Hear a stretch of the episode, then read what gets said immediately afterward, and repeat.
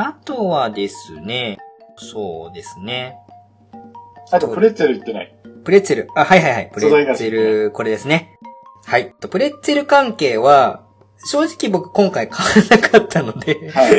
なんとも言えないんですけれども、このね、ちょっと気になってるのは、肉い大豆ペッパージャーキー味っていうですね、大豆で作ったまるでビーフジャーキーのような美味しさと食感が楽しめるっていうですね、これパッと見おつまみじゃねえかっていうようなですね、ものがあったりとかですね、ソイジャーキーブラックペッパー味ってこれも本当に同じシリーズかな。おつまみ系ですよね。うんこれは多分だからお菓子っていうよりは、大豆原料の、まあ、素材菓子っていうところになると思うんですけれども、っていうのもあって、正直このかばやさんに、そういうジャンルが作ってたのかっていうことすら知らなかったんで、勉強になったところではありますね。あとは割とこのキャラクターもののプレッツェルなんかは、うちのお娘たちにお土産で買ってったりとかするので、リラックマとかハローキティとか、割とね、プレッツェルって味が、どこのメーカーさんも似たような感じのお菓子だったりするんですけれども。まあ、あの、プレーンとストロベリーとチョコがけみたいな。そうですね。それでトーマスとうん。キティちゃんとリリララックマックマっていう。まあ、この辺に僕ちょっと付け加えるとすると、このお菓子コーナーのキャラクターの奪い合いっていうんですかね。が結構ね、あの、混沌としてて面白くて、うんえっ、と、サンリオのキティちゃんはカバヤなんだけど、はい。マイメロちゃんもまた別のメーカーに出てたりとかですね。そうね。うん。このね、あの、節操のない感じっていうのが、キャラクター菓子の一つのちょっと面白い見どころだったりするんですけれども、まあ、そのあたりはね、サンリオさんのうまいところだと思うんですよ。そうなんですよ。振り分けてるんですあのそれはおよ。菓子メーカーじゃないと思うんですよ。均等にね、一キャラ一キャラこう配ってってるんですよね。そうそう、売れ筋のやつをね、うん一、人ずつう、うんそれにちょっと今売り出しの部分をポンと つけてるみたいなね。そうなんですよ。でね、これと同じことがポケモンとかにも言えてて、ポケモンもキャラクターをいろんなお菓子に、いろんなメーカーにこう振り分けたりとかしてるんで、同じポケモン菓子なんだけど結構いろんなメーカーさんがこうしのぎを削ってる感じがして、その辺はね、キャラクター菓子の、まあ、うがった見方ではあるんですけれども、メーカーとキャラクターを見て、で、元のキャラクターの半径元のを見て、うん、うん、うんっていう、こう、ニヤつくっていうのが、えーちょっと危ない楽しみ方の一つではありますね。それはあれなの？あの、お菓子業界の三,、あの三国志の地図の中で、はい。あの、御用商人が実はっていうような。そそんな感じですね。ガンダムで言うと、なんとか社がどこにモビルスーツを提供して、みたいな感じの感覚ですよね。はいはいはい。アナハイムとツァマと、そうです。ね。はい。はい何で、何が採用されたか、みたいな感じのところはありますね。なるほどね。うんうんうんうんそうなんですよ。そういったところもありますし、まあそのプレッツェル系のでよく似たので、カリポリっていうちょっとキャンディー系のスティック菓子とかもあって、で、これはまあポケモンなんかが展開したりとかしてるという感じもありますね。僕はそのキャンディー菓子の中では、CM ソングで覚えてるんだと、ガバヤバヤバヤキャンベビーっていうので、ちっちゃいこうキャンディーが入ってるような詰め合わせのミニキャンディーのアソート菓子みたいなのが、この CM ソングとしては覚えてて、それも一応まあ、キャンディー菓子の方に書いてて、これはまあ、蜜の味が入ってる女の子向けのキャンディー菓子みたいな感じかなとは思いますね。結あ構の、。かばやさんは結構、お菓子で遊ぶタイプのやつって出さないんですよね。そうですね。おまけで遊ばせるタイプですよね。そうなんですよ。だから、基本、この、プレッツェル系のお菓子とかも、ついてくるやつ結構しょぼくて、ポケモンもシールがついてくるのは他のとこなんですけど、これはなんか、外箱の箱に切り取ってカードにしてくださいね、みたいなのがついてたりとかする感じなんで、昔からそうですようんうんね。あの、かばやさんは別口のものは入れてくれない。そうなんですよ。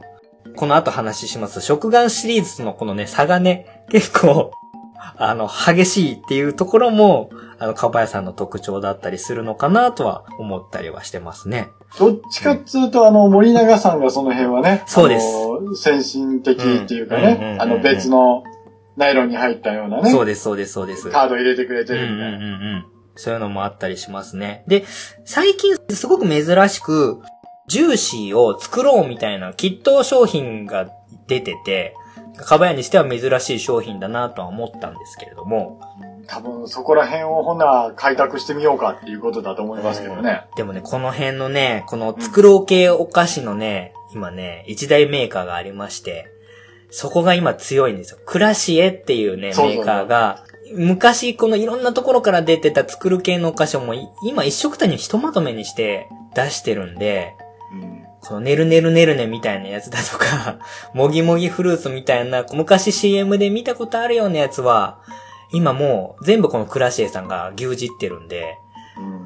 このね、僕クラシエさんイメージとしてはちょっとなんか、山賊団みたいな感じで勝手に まあ、わからんでもない。わからん海賊団とか。か山賊団みたいな、ちょっと強引な手法で、あの、各地の有名なお菓子を取りまとめて、一大勢力築いてるみたいな、あの、楽しみ方をしているので。ただね、うん味がね、そうなんですよ。まあね、でもね、るねるねるではうね、ん。何回かチャレンジしたけど、味がね、ってはね。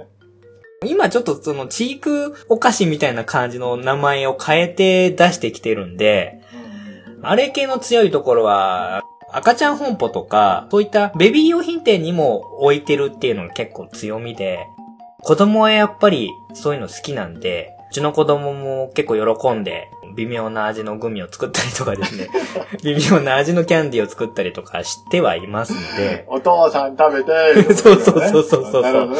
くれるんですよあのなんかどす黒い感じの色が混ざった感じの グミをもらったりするんですけど、うんうん、まあ、それもね、結構ね、一大ジャンルとしてあるので、侮れない、面白い混沌としたこの子供菓子のジャンルではあるんですけれども、はい。うん。そういった感じで、えー、一通りちょっとお菓子を言っていきましたので、続いて、かばやといえば、まあ僕ら世代、あとダーさん世代よりはこっちの方が印象としては深いものが多いと思うんですけれども、食玩のところにちょっとお話を移していきたいと思うんですけれども、ちょっとここで、まあやはり皆さん似たようなことで食玩についてのコメントをいただいているのもあるので、まずこれを読ませていただきたいんですけれども、ヒルアンドンさんからメッセージいただいております。かばやといえば、やっぱり食玩のイメージが強いですね。ビッグワンガム、よく買って組み立ててました。っていうことでいただいたりとかですね。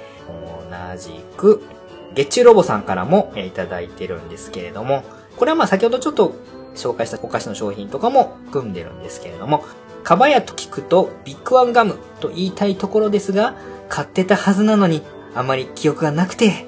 なので僕はこちらサクサクパンダですかね。それも大きいタイプのサクパンチョコモナカが好きです。エアインチョコがグッと子供に内緒で食べています。ということで、えーここにも、えー内緒で食べてる危険なお父さんが一人いますけれども。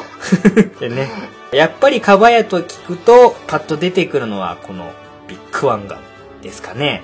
僕もこのビッグワンガムはだいぶお世話になった印象がありますけれども、ダーさんの時はまたちょっと名前が違うかったりしたんですか、ビッグワンガム。どっちだろう ?F1 ガムかな、はい ?F1 ガムもあったし、やっぱりビッグワンガムもあったよね。うんうんちょうどだからじゃあ、えっ、と、あれですね、ビッグワンガムの前が F1 ガムでしたよね、名前としては。確かねうんうんうんうん。あの、スーパーカーブームってのがあったの。はい。きあの、聞いたことはあります。うん歴史の授業になるからね、これね。はい。あと、戦闘機、はい。日本のイはいはいはいーグル。はいはいはいあとね、えっと、アメリカの空母はエンタープライズ。あと、はい2階建てバス。はい。はいはいはいはいはい。あとは、なんで、南極越冬隊の知らせかな？なんとなく。か知らせ。はいはい、なんとなく。そんなのが大体買ってて、で、デラックスビッグワンガムみたいなのがあって、はいこれね、結構、あの、横に、と箱がね、はい。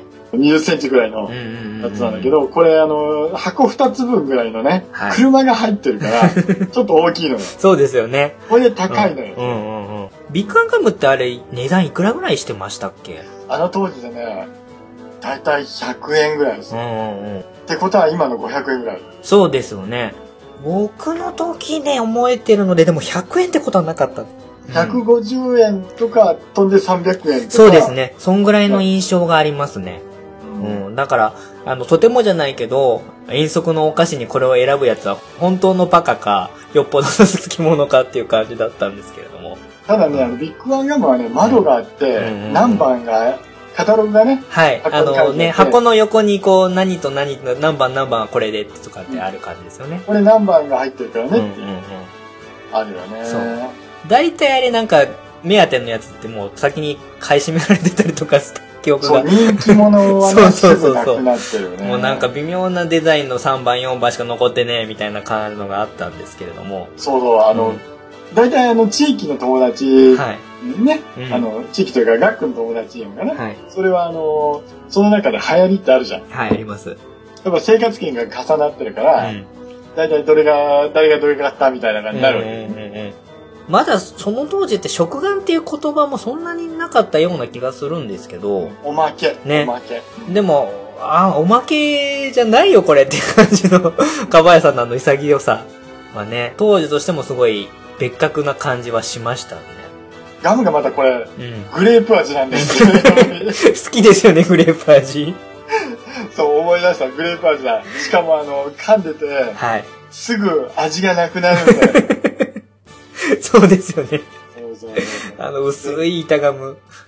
薄い板ガムでもね、あの、普通の、あの、板ガムの6枚分ぐらいの大きさ。そうなんですよね。ちょっと横広くて、1枚丸ごと入れるとなるとちょっと口に余るんですけれども。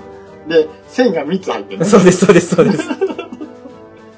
はい。えーっと、だいたい昭和50年ぐらいまでのお話ですね、うんこれは。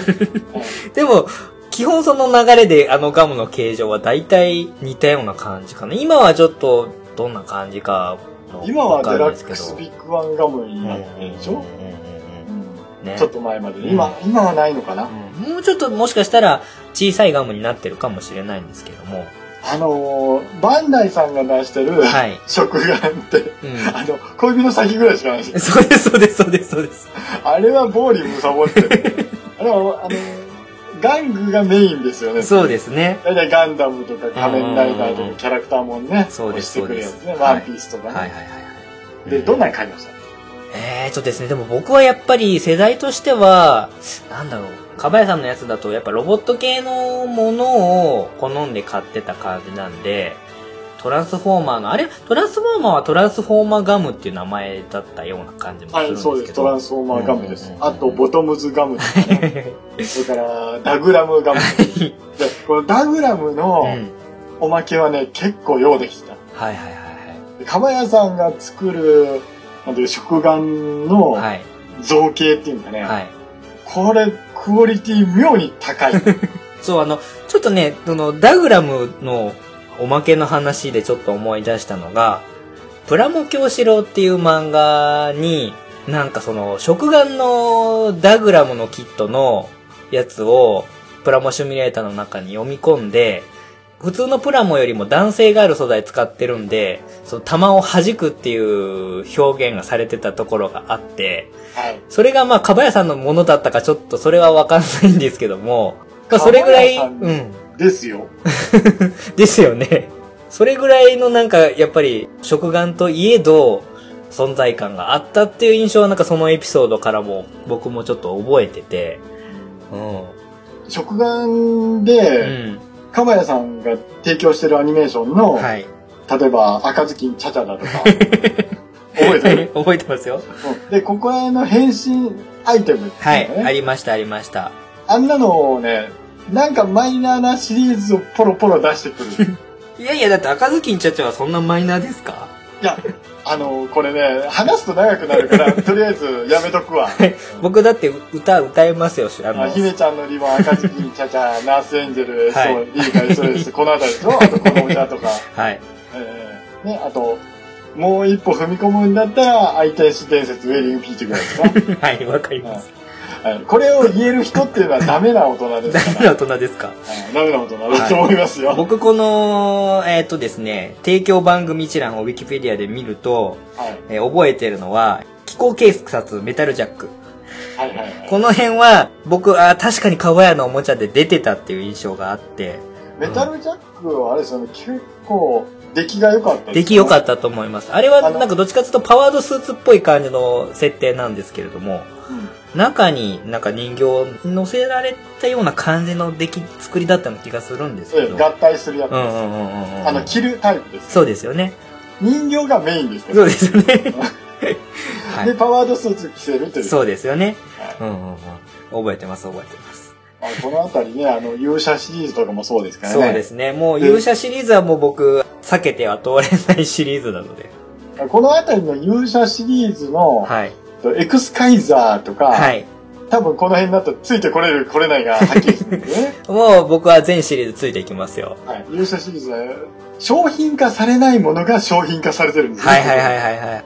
と勇者シリーズとかも、まあおもちゃメーカーがそのメインのところは商品化してくるんですけれども、やっぱね、時代的にそのおもちゃの技術革新もあって、初期の勇者シリーズの多大変形するような仲間キャラクターとかは、造形的に無理がある形だったりとかするんですけれども、でも結構このかばやさんのあのおまけって侮れないぐらいの完成度があったような記憶があって、まあ、協力企業にね、うん宝トミーさんがいるからね。そうですね。そうなんですよ。だから、バカにできないっていう感じで。で、その勇者シリーズのリアルタイムのやつもありましたけれども、割とこの、もう後期ですよね。復刻版みたいな形で、ブレイブガムっていうので、これはもう完全に大きなお友達向けの、お兄さん方向けの、すごいクオリティの直眼が出てた記憶があるんですけれども、これね、僕、昔、別の番組で、はいおもちゃの番組やってたんですよ。はいはいはいはい。あのでね、噂は少し聞いております。ブレイブガムね、はい。すぐなくなるんですよ。そうですよね。はいで確かね、3種類か4種類あって、まはいたこれがね、全部あの合体するんです。合体ですよねちゃんと完全変形みたいな感じでやるんですよ。うんようやるわ、みたいなね。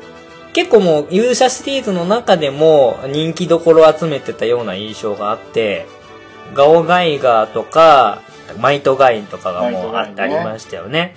エクスカイザーの、うんそうですね。グレートエクスカイザうー。ん。はい。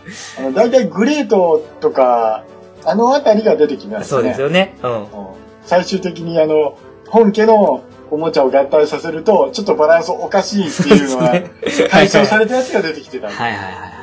あれは相当なクオリティだった印象があるんで、うんあとあの、トランスフォーマーのね、はい。日本版のやつが出てきたり。そうですね。トランスフォーマーも結構もうシリーズ何回も出てるんで、スタースクリーム何回でキット化されてんだみたいなのとか。もう、これ長くなるから言わない。うん、そうですね。そうですね。はい。それはもう、トランスフォーマーはね、うちの先輩特許ですから、はい。ね、復活させますからよかったら来てください。はい、わかりました。あと、なぜかよくわからないラインバレルのおもちゃ、食玩はがい。出てた。そうですよね。結構、いろんなの出てた気がしますね。その辺はもう多分僕が知らないやつとかも絶対あるはずなんですけど。あの、かばやさんのオリジナルの食玩シリーズって、はい。ちゃんとストーリーがあるって知ってました？あのー、えっ、と、あれですかね。デュアルナイツってやつですか？それもですけども、はいリアルナイツ以外にも、あります。多分ね、見たらわかるかもしれないんですけど、合体させたりっていう設定があったりとかは覚えてるんですけど、ストーリーがっていうとこまで行くとちょっと僕も覚えてないです。なんたらナイツですわ。なんたらナイツ。うん。まあ、なんたらナイツがね、確かにボークスの方がはい。デザインして、うんうんうんうん。なんかその関連のはいジョイントの穴がね、全部企画が一緒らしいんですよ。これかな？この、えっ、と、かばやさんのサイトの、骨骨ザウルスの下にあるやつかな？それですね。写真見ただけでも、これ食玩っていうぐらいのレベルの造形というか、で、しかもこれオリジナル商品なんですもんね。はい。これ、普通にちょっと僕欲しいですもん。あの、この辺ね、食玩に手出すと、うん。結構危険なんですよ。そうです。これね、見てるやつ見てるやつ全部商品の販売終了しましたって出てるのがもう惜しいぐらいなんですけど、で、これが多分バラしてパーツを付け替えたりもできるっていうのがかばやさんの食玩の一つの特徴ですよね。ダイノソルジャーですね。うんかばやさんの食玩で、一応まあ3種類か4種類うん。はい。が出てて、それを3体集めて3体合体させる。そうですよ。ね。うんはいうんうん。そう、あの定番で、今その現行で食玩として出ているのが、骨骨ザウルスっていう、恐竜の骨のパーツを組み合わせて作るシリーズがあるんですけれども、それも流れとしては中東してて、パーツを付け替えてできるし、おまけパーツみたいなのも集めると、巨大大王以下になるよみたいなのが売り文句になってたりとかするんで、拡張性はもう昔から培ったようなところですよね。まあ、大体あの、拡張パーツっていうかね、あの余剰パーツで、あの、隠しキャラっていうのは定番ですからね。うん、そうですね。はい。で、シルエットだけこう映してたりとか、するような箱もあったと思いますし、これね、ちょっと、また新シリーズとかやってくれないかなってちょっと今になっては見て思うんですけど、食玩はもうその時しか買えないですよ。もうすぐなくなっちゃいますもんね。そう、復刻はないっうんて思ったらいいと思いますね。これあの、おもちゃ野郎の定番です。もう完全にそれがなくなっちゃうともう買えないみたいな感じですもんね。うんだから、あある種あれですよ、早いもん勝ちそうでですすよねよね。。うん。で骨骨ザウルスなんかね、ずーっと今二十何段 そうですよね。うん、今、あれですよね、福井県立恐竜博物館とコラボしているリアルな骨のやつみたいなのも出てたりとかして、これ結構出来が良くて、値段もちょっとね、若干高いんですけど、化石好きな人はちょっと食いついても見てもいいのかなっていうような商品だったりもしますし、骨骨ザウルスもバカにできないぞっていうような感じですよね。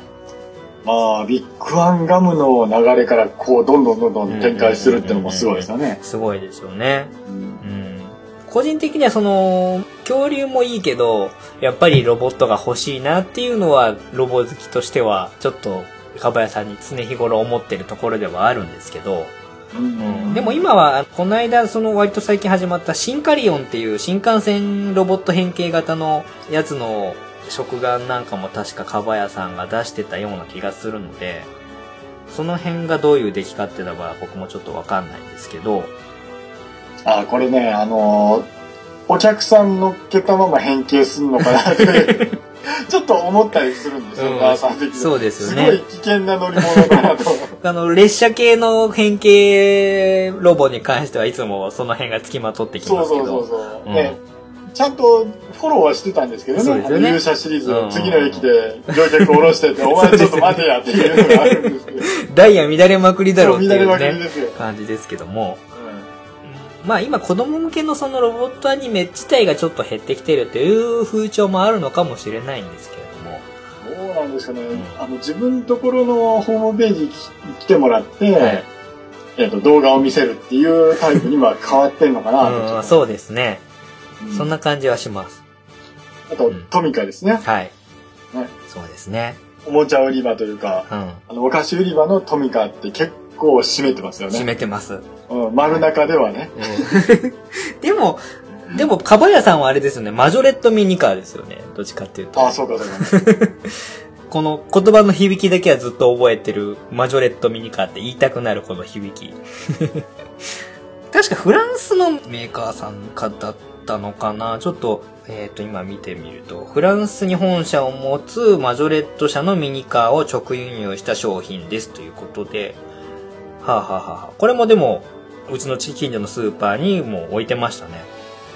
タカラトミーさんと提携してるのにねう、ん。うん。うんそうなんです。でも、最近でもちょっとこのタカラトミーさんとの提携具合が、ちょっとなんか怪しくなってきてんのかなっていうのも感じていて、根っこでは繋がってるとは思うんですけども、その食玩コーナーに、タカラトミーアーツっていうので独自のキャラクターものなんですけども、お菓子なんかも出始めていて結構な割合を占めてるんで、この食玩コーナーでタカラトミーアーツさんとカバヤがこう、争ってるような感じが見受けられるので、それこそこのサンリオのキャラクターの奪い合いだとか、えーポケモンもお菓子で奪い合いしてるとかっていうのを感じたりとかもするんで、ちょっとその辺の流れが少し、宝さん側の方も独自でこう利益上げていこうっていう流れも若干あるのかなとも思ったりもするんですけど、いやでも、トランスフォーマーですよ。そうですよね。だその辺はやっぱ昔から繋がってるから、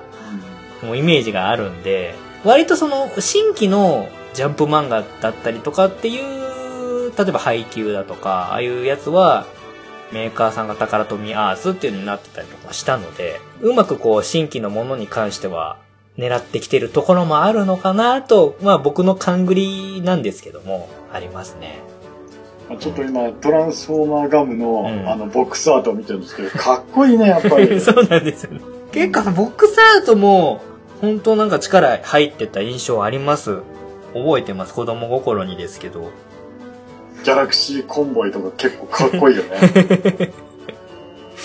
そうですよね。まあそんな、このおまけといえども、一大ジャンルを築き上げてきたこのカバヤさん。未だにその流れがあって、積み重ねてきてるノウハウと技術力っていうのはやっぱ違うなという感じは見たりとかするんですけれども、作るものもそうですし、今だとプラレールとかというちょっと連携取ってるような商品があったりだとか、あとはですね、おっと思ったのが、一個、学研とコラボしてるやつなのかな？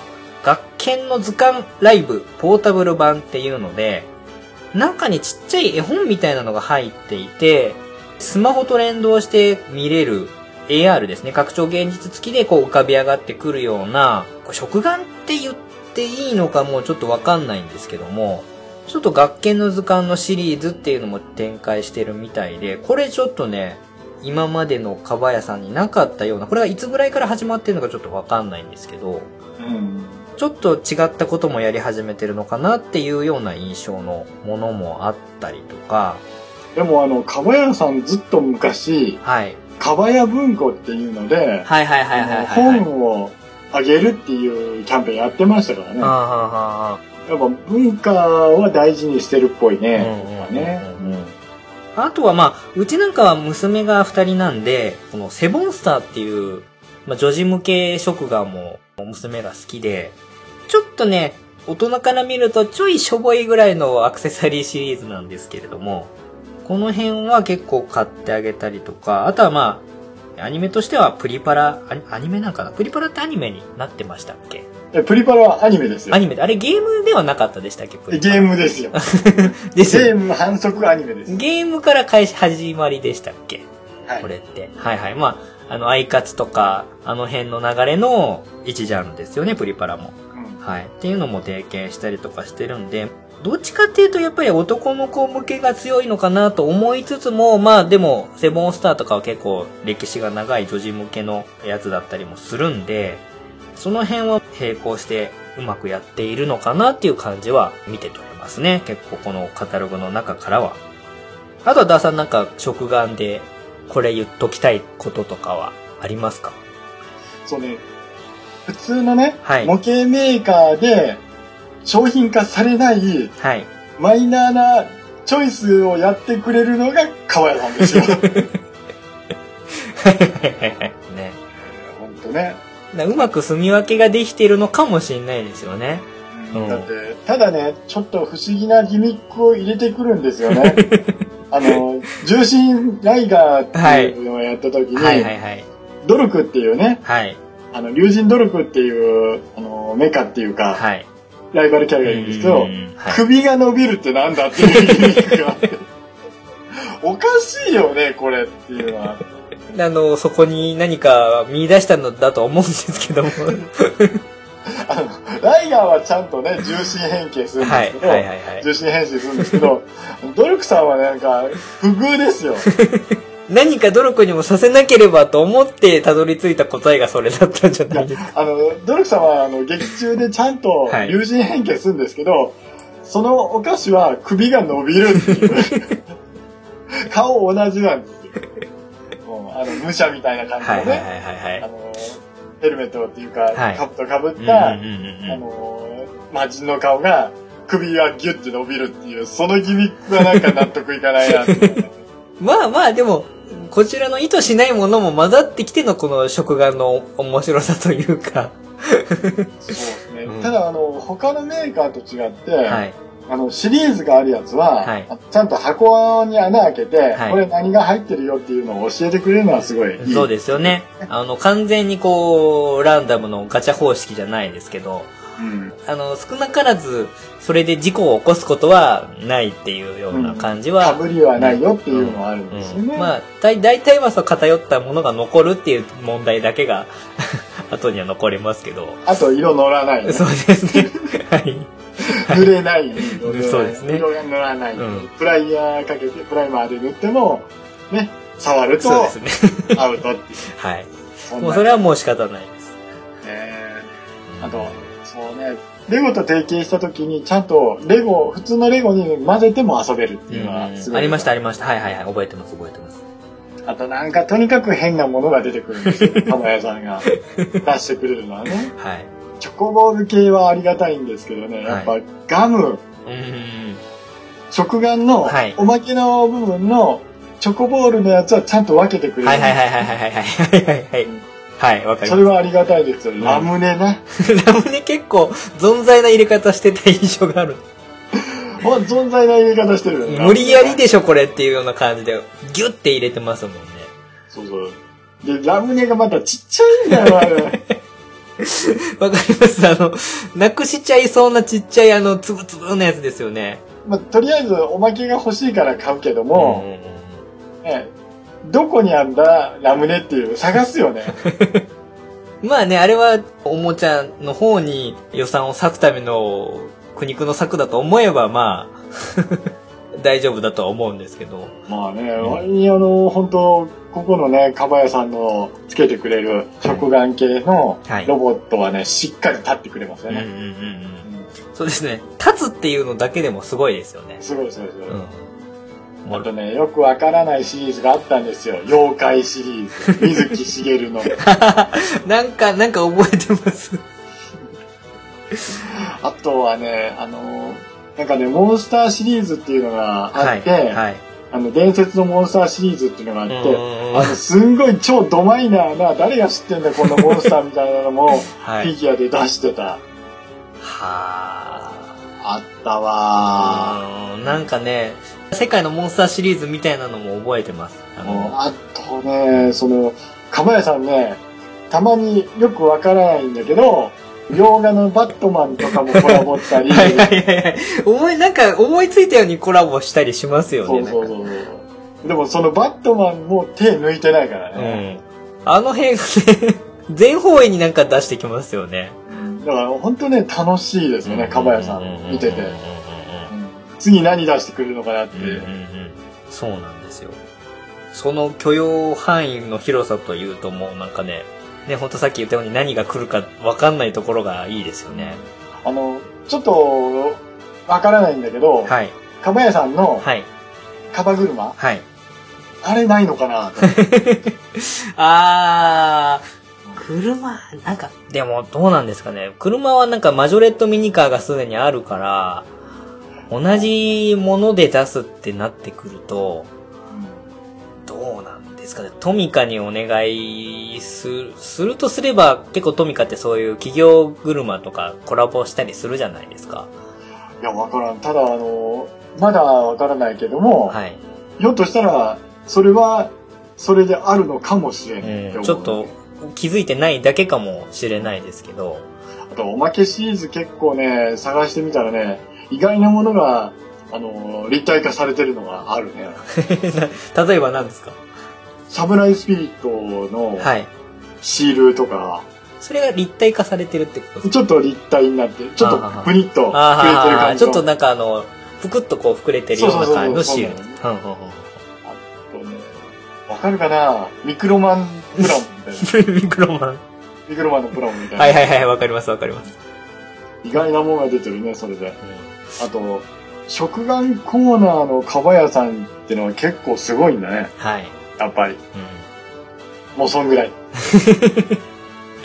ねもう、一回ちょっとそのね、商品企画の会議とか見たいですよね。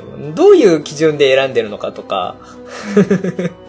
なんとなくね、あの、かばやさんは他の企業さんと違って、ちゃんと申し込むとはい、答えてくれそうな気がする、特に。あの、職場で聞きたいことがあるんですけうんど、っていうのでそうですよね。それを取材するとね。うんむしろもう地元の人が聞くと、快く答えてくれそうな感じがしますね。それはどうかな？そうなんですか？うんはははははまあね、そんな感じのいろんなカバ屋さんの、お菓子も頑張ってますし、はい。まあ昔からね、ずっとこう続いている食玩の伝統的な技術もそうですし、ノウハウもそうだと思うんですけれども、うん。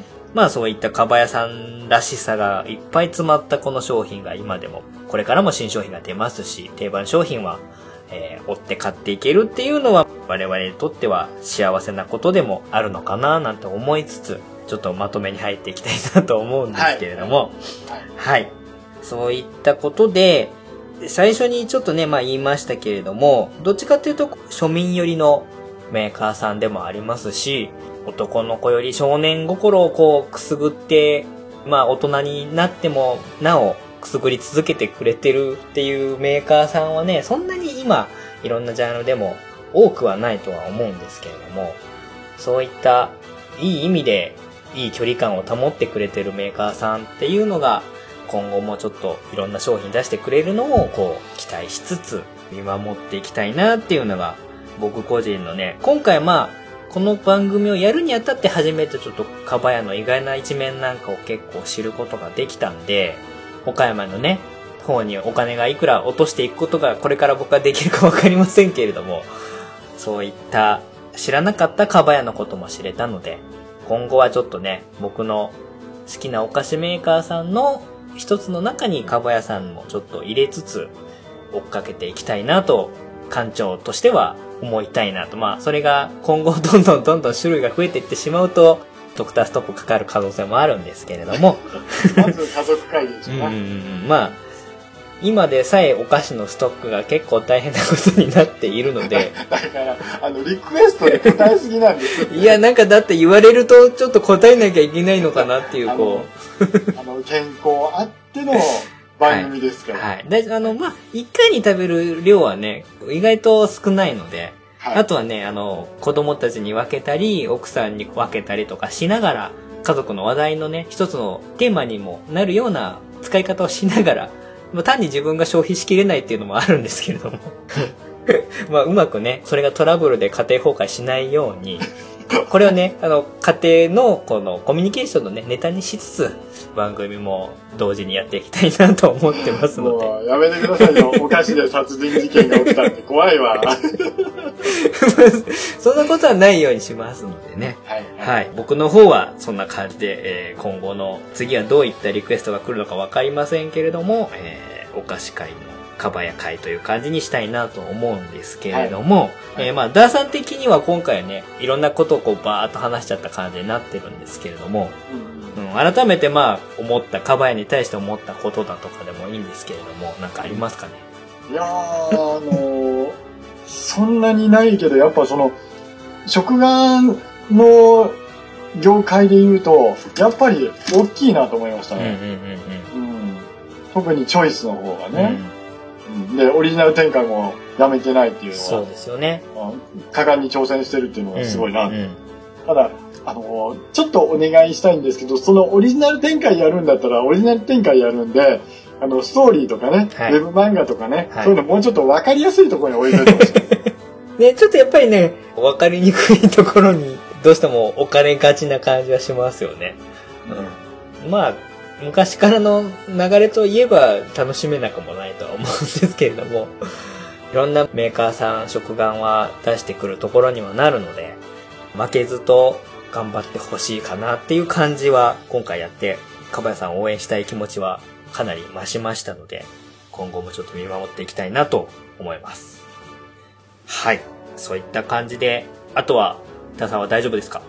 大丈夫ですよ。はい何、何が大丈夫いですか？やいやいやいや、あの、地元民としては 何か言っときたいこととかあるのかなと思ったりもしたんですけども。えっとね、あの、お菓子買って食べてくれたら、それで大丈夫です。そうですね、地元にもお金が行きますもんね、それでね。ははい。わ、そかりました。れでね、かばやさんが儲けてくれたら、はい。ね、あの、協賛金も増えるんで。わかりました。はい。といったところで、じゃあ本編の話はまとめにしたいと思います。はい。もう気がつけば、カバエの話で2時間近く話をしてるんですけど。すごいね。すごいです。話せるもんですね。ねえう。ん。ようしっかり構成されてますわ、この番組。はい。まあちょっとこれはうまくこう編集しつつ番組としてね、ちゃんと聞けるような感じにしたいと思いますので、エンディングの方にえー行きたいと思います。はいはい。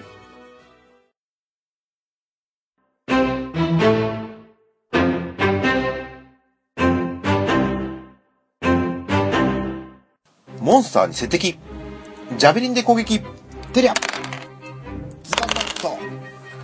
こんだけダメージ。わ、痛いわ。あ、そういえばさ、最近のモンスターって俺たちの世代の時に比べてだいぶ変わったみたいなんだよね。と言いつつ、攻撃。爪、爪、はい、命中。ダメージこんだけ。こんですか。シールドのあるなしが選手を分ける。そう。でも引っかかれてます。再びジャベリンで、アタックと、ファンブル。ありがとうございます。ここは噛みつきガブリンチョですな。縦の恩恵が聖書を開けますな。なんかね、さっきの話だけど、サラマンダーでもはい氷属性とか、はいはいフェンリルなのに炎属性とか、うんよくわからない設定のモンスターいるんですよ。うーわー、混沌ですね。でしょ？そんな現代のファンタジーモンスターをおっさんたちが昔話でゆるく語る番組。おっさんが昔のファンタジーモンスターを語るという名の番組。YouTube、ポッドキャストで配信中です。回避ロール。と、あ、静止判定。僕たちの冒険談を聞きに来てね。ワン、ツー、スリー、おっさんが、昔のファンタジー、モンスターの話をする番組、話をする番組。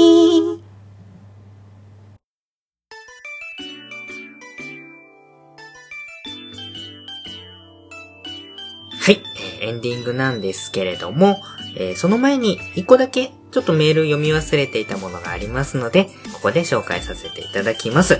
えー今回のかばや会のリクエストをいただきました、ほろよいセブンのゆずきちさんからメッセージいただいております。親バカ。逆から読むと、かばやを。いや、言いたかっただけです。すんません。ということでいただいております。そんなところにうちの番組とかばやの因縁が隠されていようとは。ってなるかいということで。はい。ありがとうございます。ゆずきちさんのね、リクエストがあって、この回が実現しましたので、またね、ゆずきちさんもお菓子好きということなんで、何かお菓子会の時にゲスト参加していただければいいなと思ってますので、もしお気に入りのメーカーさんがあれば、またメッセージいただければと思います。えーゆずきさんをはじめ、今回、かばや会にお便りくださった皆様、ありがとうございました。はい。親バカゲームミュージアムでは、皆様からのメッセージを随時募集しております。メールと、えー、ツイッターのハッシュタグをつけてのつぶやき、どちらでも構いませんので、番組の感想など、えーお寄せいただければと思います。メールアドレスは、親バカゲームアットマーク gmail.com oyabakagame アットマーク gmail.com 親バカゲームアットマーク gmail.com になります。ツイッターのハッシュタグはですね、親バカゲー、親が漢字でバカゲーがカタカナになります。こちらをつけてつぶやいていただければ番組のお便り会で紹介させていただきます。えまた、並行してマニアック子育て論のコーナーも展開しております。こちらはお子さんがいらっしゃるお父さんお母さんに対してのお願いになるんですけれども、子供と一緒にやったマニアックなこと、もしくは子供から返ってきた思いもよらなかったマニアックな反応などを募集してますので、何かありましたら、マニアック子育て、マニアックはカタカナで、子育ては漢字とひらがなので、こちらのハッシュタグをつけてつぶやいていただければ、こちらもマニアック子育て論のコーナーの時に紹介させていただきます。またですね、3回やってきましたですね、お菓子会。今後も、えー継続してやっていきたいなと思っております。で、えー私の専門はブルボンと東ハトになってくるので、それ以外のメーカーのことはですね、リスナーさんの中で、このお菓子メーカーさん好き、応援してるっていう方がいらっしゃれば、その方に力を貸していただいて、やっていきたいなと思っております。随時、お菓子の守護戦士たち、このメーカー大好きっていう方、一緒に番組やりたいと思っておりますので、ご協力よろしくお願いいたします。はい。といったところで、本日ゲストに来ていただいたダーさんも、ポッドキャストの番組をやられておりますので、はい。えーせっかくなんでここでまあ番組の宣伝して帰っていただきたいなと思うんですけれども、はい。はい。わかりました。いじゃあ、お借りしまして。はい。うち、3つやってるんですけど、そのうち期間限定で、10分しか喋りませんっていう番組をやっております。はい。はい、えっ、と、これは iTunes の方にも登録しておりませんので、はい。あの、検索していただいて、10分間しか喋りませんって入れていただくと、多分森川くんっていう僕の相棒がいますので、はい。それでホームページ、あの、見つけていただいて登録していただくのが一番早いかなと。そうですね。うんうんうんうん。はいあと、なんかね、変な噂が立ってるんですけど、はい。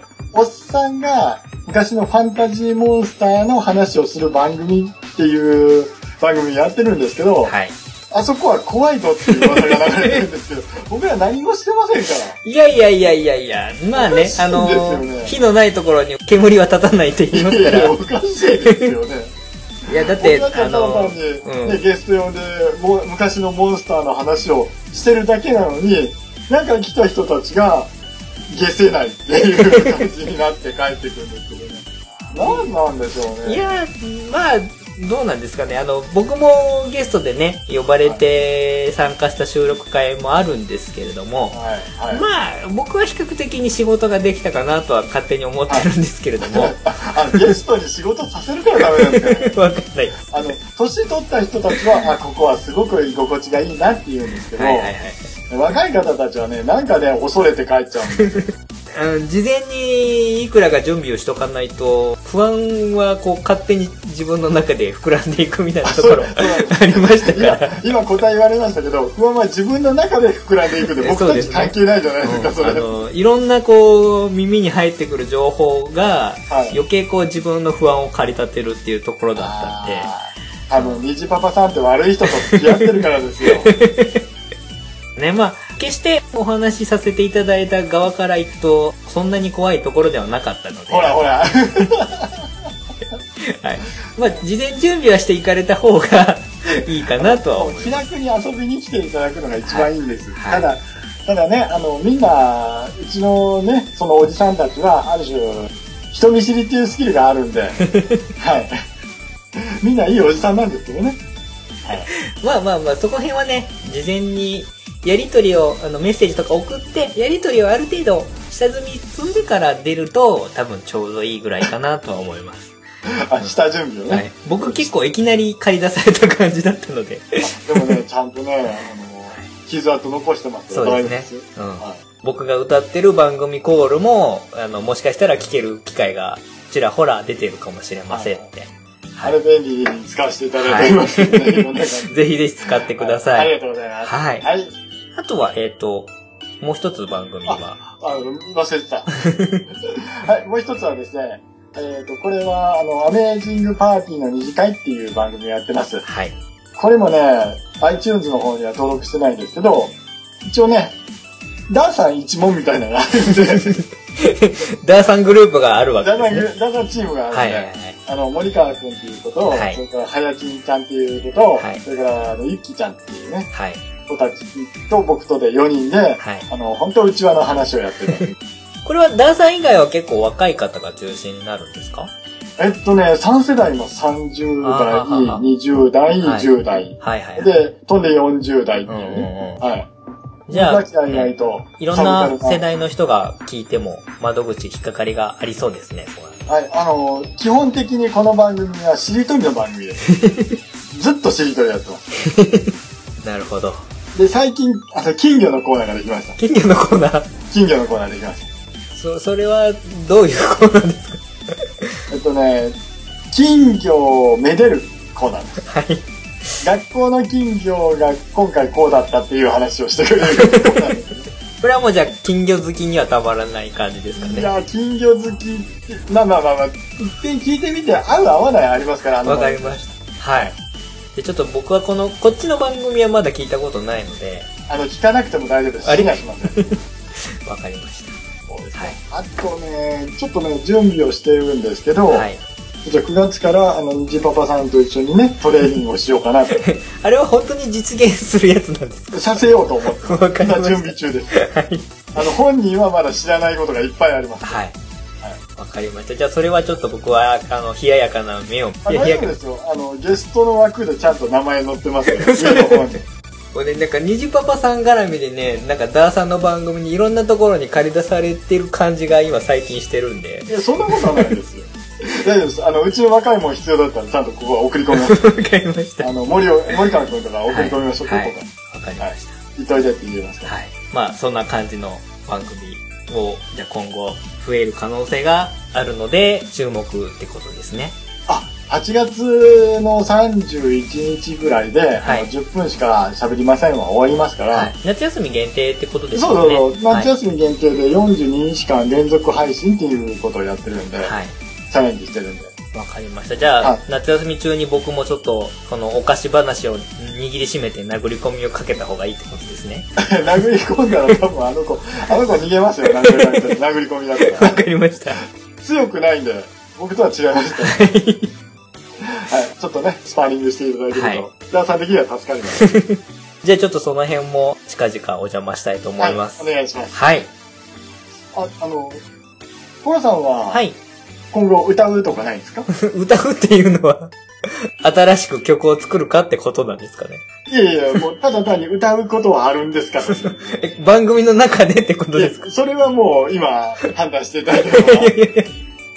今日は、あの、もう12時過ぎてるので、まあね。はい。お菓子も食べちゃったことなんで、はい。これで歌まで歌ったらもうしばかれるんで、まあ、そうですね。はい。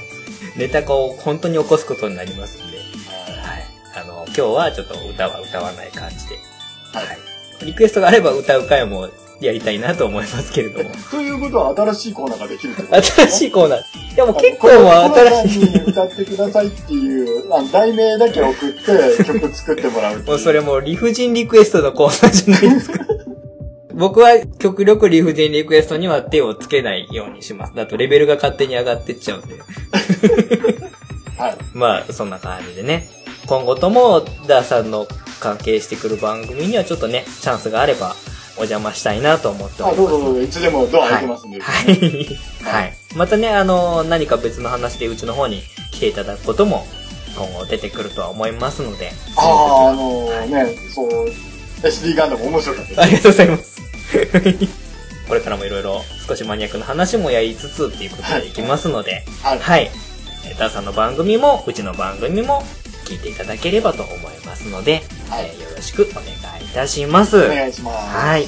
といったところでもう長々と2時間オーバーの収録をしてきましたので、そろそろこちらの収録もお開きにしたいと思います。はい。はい。今回えー番組をお送りいたしましたのは、糖尿病には気をつけようね。ダーさんと。はい、えー、親バカゲームミュージアム館長の糖尿病にも気をつけます。コロでした。はい、ありがとうございました。親バカゲームミュージアム。これぐらいいい？はい、ありがとうございました。